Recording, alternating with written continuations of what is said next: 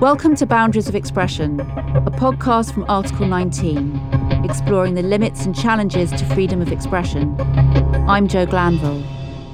This is the second in a series of podcasts looking at reproductive rights and freedom of expression, following the reversal of Roe v. Wade in the United States in June, ending the federal right to an abortion. It's a significant turnaround when the global trend over the past 20 years has been towards greater access to abortion. So, does this mark a social and cultural shift beyond the US too? Today, we're talking to activists from around the world, looking at the fight to protect women's rights globally and the impact for freedom of expression and access to information. Venny Ala-Siurua is Executive Director of Women on Web, a pioneering international website that has helped 100,000 women and responded to 1 million requests. Lara Dimitrijevic is founder of the Women's Rights Foundation in Malta, the only country in the EU with a total ban on abortion. She's also a lawyer. Judy Taing is head of gender and sexuality at Article 19, an organisation that defends freedom of expression around the world. It looks as if we're living at a moment of backlash against a fundamental human right after what appeared to be decades of liberalisation. And Lara, I wanted to ask you first Poland introduced a near total ban on abortion in 2020. The US reversed the constitutional right to abortion this summer. Where do you see the trend coming from and, and where do you see its influence? Well, I mean, you know, in a way, it's it's no surprise to see such a, a trend. You know, this this backlash and a reversal of and removal of, of rights um, that women have fought for for so long for us, at least in the area of violence against women, we have been noticing this happening through to the last, I would say, past seven years or so. Starting off with Agenda Europe, so you had some, let's say, far right ideology on the rise coming from Eastern Europe, pushing its way through evangelical in America. And, you know, I think we could see this as having a ripple effect to a certain extent, even now with certain leaders and, certain political movements that are on the rise. Let's take Orban in Hungary, Erdogan in Turkey. So this, in a way, comes as no surprise to me, particularly coming from this area. Having said that, you tend to see such a backlash. I mean, the first things that are removed are actually women's rights, followed by then, you know, LGBTIQ rights. So in a way, you can see this, that this is all set in motion. And Venny, what do you think the wider impact of the reversal of Roe v. Wade will be around the world? And, and do you see repercussions already? Absolutely. Well, the overturn of Roe v. Wade is already emboldening and fueling anti-abortion agenda, anti-rights agenda, and groups around the world. And it's what it's doing is setting a really damaging example for governments debating abortion rights. So, for example, Hungary, Slovakia, Turkey, that were already mentioned, and really questioning if abortion rights are human rights at all. It is kind of like a stark reminder that reversal basic rights like access to abortion can sometimes just be one election away and uh, showing that sexual reproductive rights are fragile and they are under attack. And it's setting a precedent that access to abortion can be reevaluated even after it's been constitutionally protected in the US for nearly 50 years. And what we're seeing and hearing from groups on the ground, for example, in Bangladesh, shortly after the decision, there were already local groups leaning to the decision and expre- when they were expressing opposition to sexual reproductive services and rights. Same in Philippines, the groups are fearing that the, the fragile gains that have been made recently are going to be lost. Their voices won't be heard. And uh, I think even in Western Europe, like anti-abortion agenda hasn't really been mainstream or been in the mainstream, but I, I can only imagine how the reversal of Roe v. Wade is going to give these groups that's been usually working in the fringes a loud voice. And it is certainly a very shocking reminder that we can't take our human rights for granted. And I think certainly many women felt that this was the status quo, this was the state of things, the right to abortion. And Judy, I wonder how far you think the US has influenced the shift. I mean, it's not, of course, the only country to restrict abortion. Absolutely. I think the United States has a big role to play, but it's not the only country. And like Laura said, this is not a new occurrence. This is obviously Roe versus Wade and the reversal of that has been cataclysmic. But it's important to give equal attention to the years preceding this decision and the influence of the United States over reproductive and sexual health rights globally. Uh, for example, abortion has long been at the center of debate over the provision of U.S. foreign aid. When Trump came into power, he instituted a global gag policy known as the Mexico City Rule. And that as a condition of receiving foreign aid from the United States, that you cannot perform or actively promote abortion as a method of family planning. Now, when Biden came into power, he revoked that. But this just proves that abortion has long been at the center of debate in the United States for how we approach other countries and, and other people around the world. And this is not to say that with another change in leadership that it can be reinstated. And so that's just an example of how abortion has been used um, politically in the United States and its impact globally before this reversal of Roe versus Wade. And even though this has a huge impact on sexual health and reproductive rights and immediate life or death situations in the United States, I think that we also need to look at the rhetoric that is around this and that what this has really been globally is a reinforcement of a traditional values argument about contesting universal human rights. And traditional values has always been long used to persecute people who don't conform to the status quo or the norm. And you know, we see this in Russia, where they have um, used traditional values arguments to uh, put into place anti LGBT uh, laws, such as not having any propaganda about LGBT rights to protect children. And so, this reversal of Roe versus Wade is definitely reinforcing that position that is really, really damaging. So, the right to abortion, the right to an abortion, is also about the right to information because that's essential for being able to make decisions about our choices. And Venny and Lara, you both run websites and organisations that provide invaluable information and assistance, as well as advocacy. And Venny, your website offers information in multiple languages in 200 countries across all continents. And I wonder what kind of tactics have you faced from countries that want to restrict access to that information?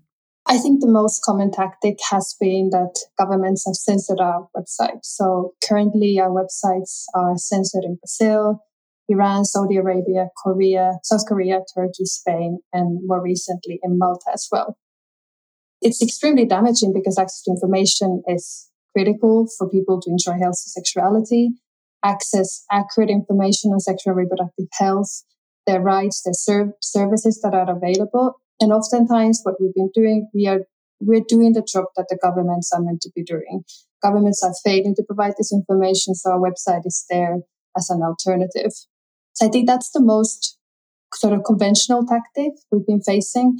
But I think another more complex thing that have sort of started to come to our attention in the last couple of years is that more and more people are going online, seeking information and trying to access services but internet itself is becoming more and more regulated, more and more closed. And there's a lot of other forces like big technology corporation deciding what is visible and what remains online, corporations that are also enabling disinformation. And in that way, uh, limiting people's access to information, which is a human right, just like access to abortions are as well. And Lara, you set up your foundation nearly 10 years ago. And with the total ban on abortion in Malta, it's been a taboo subject. And I wonder how far do you think women are frightened of even seeking out information? I have to admit that even myself, on a personal level, it was, you know, the taboo and the stigma surrounding the issues related to abortion care have been so ingrained and instilled within us uh, that for me, on, again, even on an activist level and on a personal level, it was difficult to talk about it. However, I would say that since we started campaigning, which would be since 2018 onwards to date, um, things have shifted. So it's become more normalized to discuss abortion. In fact, it's something that's, you know, going back to social media, that is constantly being discussed on social media. And yes, uh, as part of the foundation, we have set up an online helpline that can be accessed also through, through a telephone as well to provide this information. We felt that, you know, this, for us, I think this was the breaking point, you know, the fact that we had could provide this information to women that want to access abortion care, you know, and linking them to women on web and, and other international organizations um, has been key and has been crucial. Of course, having said that, it doesn't mean that we have not tried to be gagged. So they have tried to put down the website. We have also been reported to the police in order for us to be investigated and prosecuted for providing this information. But, you know, as you said, I mean, the right to information is a fundamental human right. So I think so far, at least, we have not been touched on, on this matter. And it's very interesting you say when you talk about the impact that the taboo had on you as well. So, how did you find the courage to expose yourself in that way to create this foundation?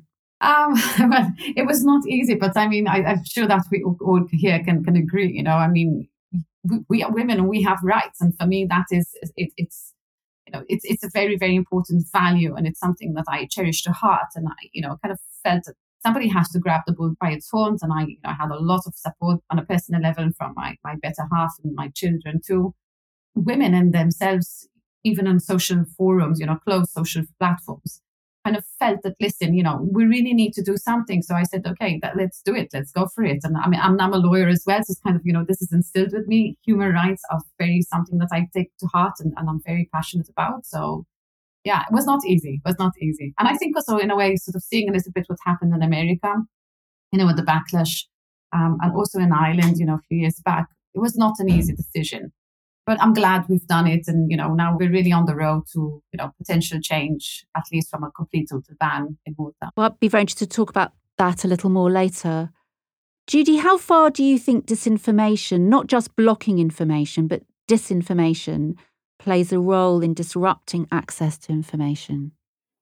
Disinformation is at the very core of the tactics used by the far right, the anti choice movement, by the anti LGBT movement. It's, at least through my experience working in freedom of expression and access to information, one of the main modes of how they really consolidate their power. And and the anti-choice movement knows that access to information is a critical component towards promoting gender equality, giving people agency in their lives. And so the minute that you strip someone of that, then that's where in that confusion in in the fear and in the chaos you're able to consolidate your power. And going back to what i was speaking about traditional values this argument that um, our local culture and our local practices does not believe in human rights um, that it actually believes in um, not promoting gender equality. It believes in um, propagating stigma about women and LGBT people. It's premised off disinformation. So it's about scapegoating, it's about stigmatization. And you, we see this with media manipulation everywhere where we're seeing these large backslides on gender equality and LGBT rights and the backslides in sexual health and reproductive rights is a whole media atmosphere of manipulation and confusion. And so, on top of censorship you also have a tactical move by the far right, by people who are against human rights, ensuring that there is a flurry of misinformation in the information ecosystem so people can't tell opinion from fact. And and that does instill fear and disempowers people from making the right choices about their lives. So you think that's a clear tactic? Absolutely. 100% it's disinformation is where you're able to stoke bigotry, misogyny by putting forward information that goes against science and confusing people about it and ensuring that long held modes of oppression are reinforced. And so that's why I wanted to make clear that from a freedom of expression, access to information vantage point, which is where I work leading the gender and sexuality program, is that disinformation is is it. It is where the the challenges and this traditional values argument is a really really tough tough angle to fight when they're talking about religion and values. I mean, they call it traditional values. What a euphemism! But it has nothing to do about values. It has everything to do about consolidating power and letting the status quo remain. So, Venny and Lara, I imagine that your websites as being places that women can come for information are very important in challenging disinformation. Venny, perhaps I can come to you first. Absolutely, and going a little bit also to what Judy was saying. When I start from from the anti-choice movement and how they've they realized that they can't stop abortions by shutting down clinics, for example. So now they're going after these websites and options and alternatives and workarounds that women and pregnant people are finding to access the abortion pill. And that's where they find websites like ours and try to restrict information. Every once in a while, we always receive requests from people who have first encountered inaccurate information uh, before they find us and before they can request uh, service through us. And in that case, they've already, there's been a delay uh, to access care. And, and in some cases, people don't find us and then they've been deterred from accessing care at all. And we definitely see that our role, especially in the context of US as well, we don't, our service is not open in the US, but we see that our role is to continue producing and disseminating accurate, timely, just straightforward information around abortions and uh, doing our part that good quality information is out there.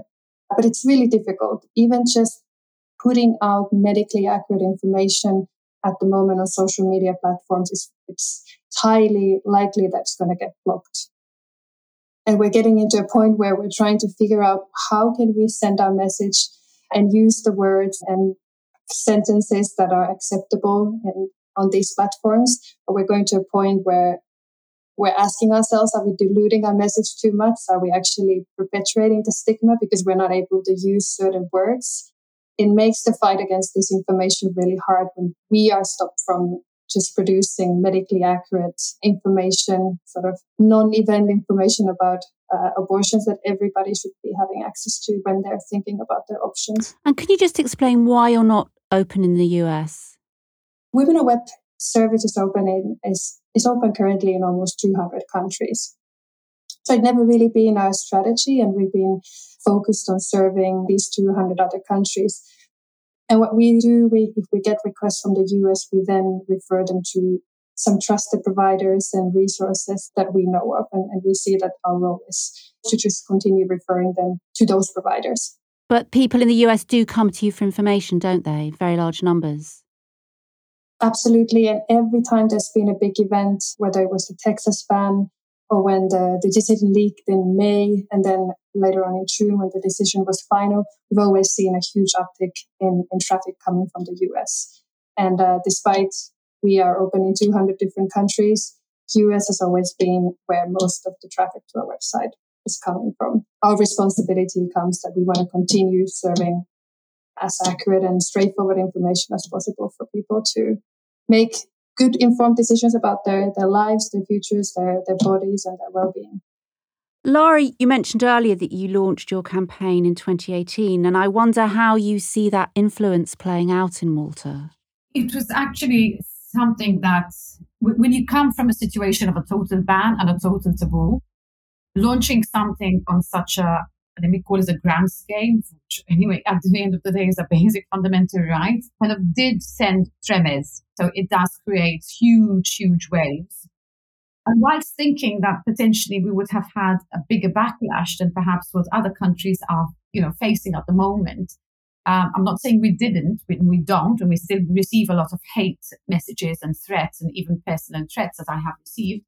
Uh, but I think it's something that has know, potentially the insularity um, of the country in itself has now created a space of a discussion. I mean, this also in a way came hand in hand, and or rather, you know, following a situation where Malta was one of the first countries to introduce marriage equality. So kind of you always have this dichotomy of how can you know be so much at the forefront on LGBTI rights, but then when it comes to women's issues and accessing abortion care, sort of that was not allowed. It has been successful. I can say that it has been successful in the last five years since we have been up and running and campaigning, there has been a shift. And the polls are indicating that there is a shift. Currently, what we know is particularly after the Andrea Prudente case that we've had last June, uh, we know that the government is in the process of revisiting the law from a total ban situation. Just to explain, Andrea Prudente is the, the American tourist who was denied an abortion in Malta this summer after she had a partial miscarriage and she she had to get to Spain in, or, in order to have the, the abortion. We still don't know. I mean, I'm assuming it will still be a quite restrictive shift. However, there is discussion of addressing this total ban and removing Malta from this red list that we have been there forever, basically. And I just want to come back to that in a moment. Venny, advocacy and research are both extremely important to the work that you do at Women on Web. And you referred earlier to the number of countries that you're blocked in, and you're challenging the censorship in some of these cases. And I just wonder if you could tell us a little bit about what you're doing. In, in South Korea, Turkey, and Spain, we've been challenging the censorship of our website in the, in the courts. And basically, our counter argument has always been against blocking the whole website is that the website in itself it's more than just a place where people can request uh, safe abortion services. It's a website available in 25 different languages, providing information around abortions. And access to information is a human right. By blocking the whole website, you are denying people's basic human rights and possibility of impart and receive and disseminate information. And it's been really important for us when we decided to challenge these censorship tactics is that we are also tired of trying to circumvent the censorship all the time. What we've been doing in the past years, we've set up this mirroring website every time we get blocked, and we've ended up having 10 to 11 websites on the internet. And it's just not sustainable.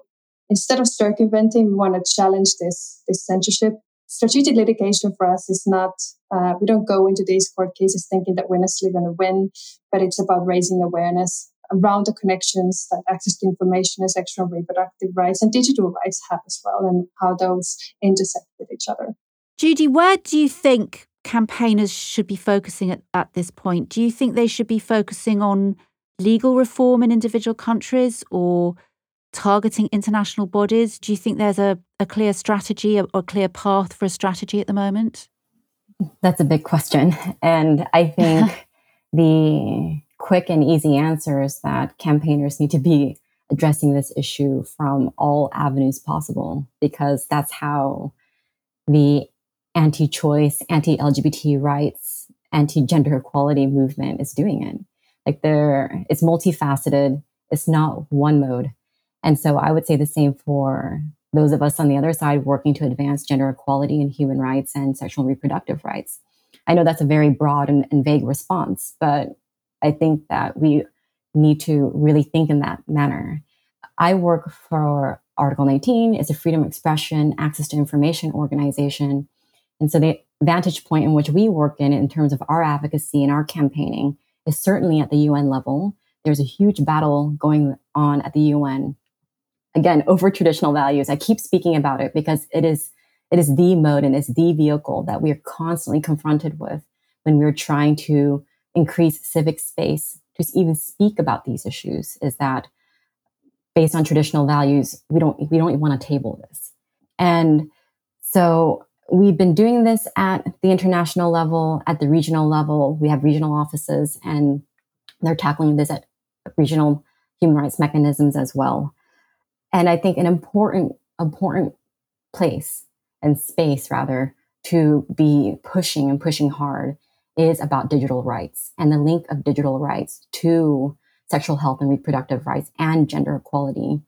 Um, as Venny has illustrated with Women on Web, it's become an increasingly important portal and space for women and people who don't conform to gender norms or people who can get pregnant to access the care and the information that they would otherwise not be able to receive based on the restrictions in their physical and geographical location.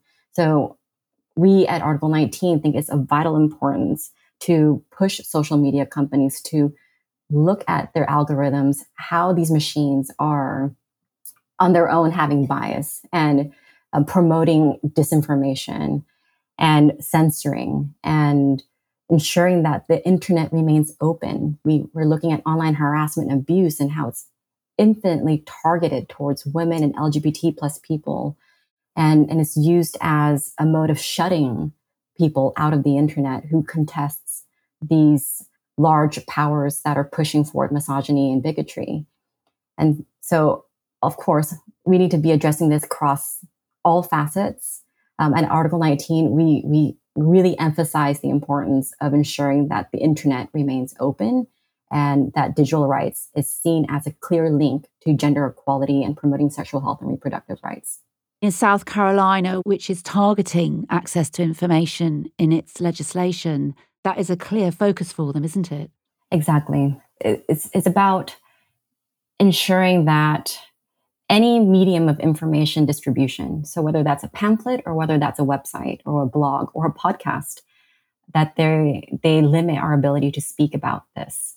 And the internet just remains pivotal. So especially in the United States where now where it's up for question as to how states are going to regulate speech about this, because that's what they're going after next is whether someone from New York can speak to someone in South Carolina about how to access safe abortion where it's legal in New York. That's that's all up for question now, and a lot of that eh, interplay and exchange is happening on the internet. And so this is where a lot of the attention is focused is ensuring that the internet that there's increased censorship and removal of content online. Lara, you mentioned the case of Andrea Prudente earlier, the American tourist who was denied an abortion in Malta, and you're representing her, aren't you? Yes, yes, I am. And she's suing the government. She's suing the state. Let's make it clear. yeah, she's suing the state for them. Yes. Okay. And the extraordinary thing is, isn't it? One of the extraordinary things is that this happened at the same moment that Roe v. Wade was overturned, didn't it? It was a very, you know, coincidental to a certain extent that the, the whole Andrea case happened at the same time when we had the reversal of Roe v. Wade. And we knew about the Roe v. Wade coming up. And Andrea's case, uh, and well, Jay, really, Andrea's partner, had reached out to the organization for support. Uh, I think it was literally, you know, about 10 days prior to that. So Andrea also being foreign, having reached out and wanting to speak out to the public, you know, going to the media, did actually, you know, kind of garner a lot of attention. And then, you know, you had then that reversal, which really in a way showed and for me highlights how abortion care and abortion rights and sexual and reproductive health is a global issue, you know, because it, it really made the ripple effects were, you know, really like um, voluminous across the world and, and, kind of you know did join the situation of what the backlash and what the implications um, are of a reversal of Roe v. Wade when you come from a situation of having a total ban. You know, for us, it, it has always been a total ban, so we don't know what it is like to have anything different. But then for me, and for, you know, I think for all of us really um, locally to see then you have something that women have fought so strongly about and have managed to obtain such a, a basic right to then just be taken away so quickly. And then obviously seeing the aftermath of all of that was heartbreaking. And I think, you know, Andrea's case, you know, really brought that to light. You know, this is what would happen. You know, women's lives are at stake. And the government the, the, in Malta then announced a review. So do you think that was directly connected to the outcry over Andrea's case, or do you think that it was a much more long running period that comes from the advocacy that you started in 2018? I think it's a combination of the two. However, obviously, Andrea's case and having garnered so much attention in the international media was not a positive thing on, on the government. So I think, in a way, that expedited the process that we were hoping to achieve anyhow in, in the coming years, rather in the coming months. But yeah, I think it was in a way a reaction to a bit of a shame that, you know, the whole case put more on.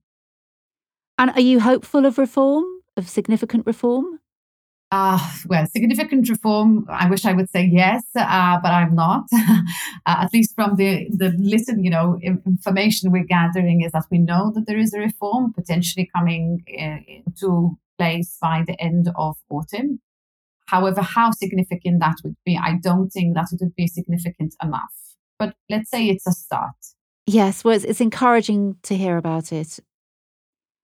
Venny and Jude, I've sort of finally wanted to ask you about the importance of changing public attitudes. And I think one of the very interesting things to have happened in Poland is that although it's introduced some of the most restrictive laws in Europe in 2020, there does seem to have been a shift in public attitude. So, yeah, absolutely. There's been a shift in public attitudes in Poland ever since the near total ban was introduced. There was massive demonstrations happening around Poland, and that was really sort of starting to force people who had never at that point thought about having an abortion or thought about what their even their opinion around abortion was were sort of forced to start having this debate within themselves or with their family members, their communities, forming an opinion what they what they think about it. And I was really inspired by talk by given by Marta Lempart, the, the leader of the Polish strike, who was saying that abortion for the first time is actually becoming a symbol of freedom and privacy in Poland. So despite of course these restrictions are extremely discouraging, but there's also these counter revolutions happening on the side. And we see these restrictions coming in place but we also have examples of women and local groups and organizations still surviving and still continuing to organize themselves and making sure that there there is still access to abortion. So I think I'd like to end this on a positive note. I, I know it can be really discouraging this this current backlash that we're having against women's rights and abortions, but there is also reason for optimism. And US, of course, joined Poland and Nicaragua and El Salvador as the countries who have recently restricted access to abortions. But there's another almost 60 countries that have taken opposite progressive steps to guarantee and expand access. So I'd like to think that very slowly we are winning the fight and we have the data and the research on our side as well. And, and the abortion pills are in the hands of women now, and they're not going to give those pills back, that power that they've, give, they've been given. I think that's a very good place to finish on a on an optimistic note. So I'd like to thank all of you for taking the time today to discuss this really vital issue and I also really want to wish you all the best for the incredibly important work you're doing. So thank you very much. You've been listening to Boundaries of Expression from Article 19, produced and presented by Jo Glanville, recorded and mixed at Bison Studios in London. If you'd like to find out more about Article 19's work defending freedom of expression, please visit article19.org.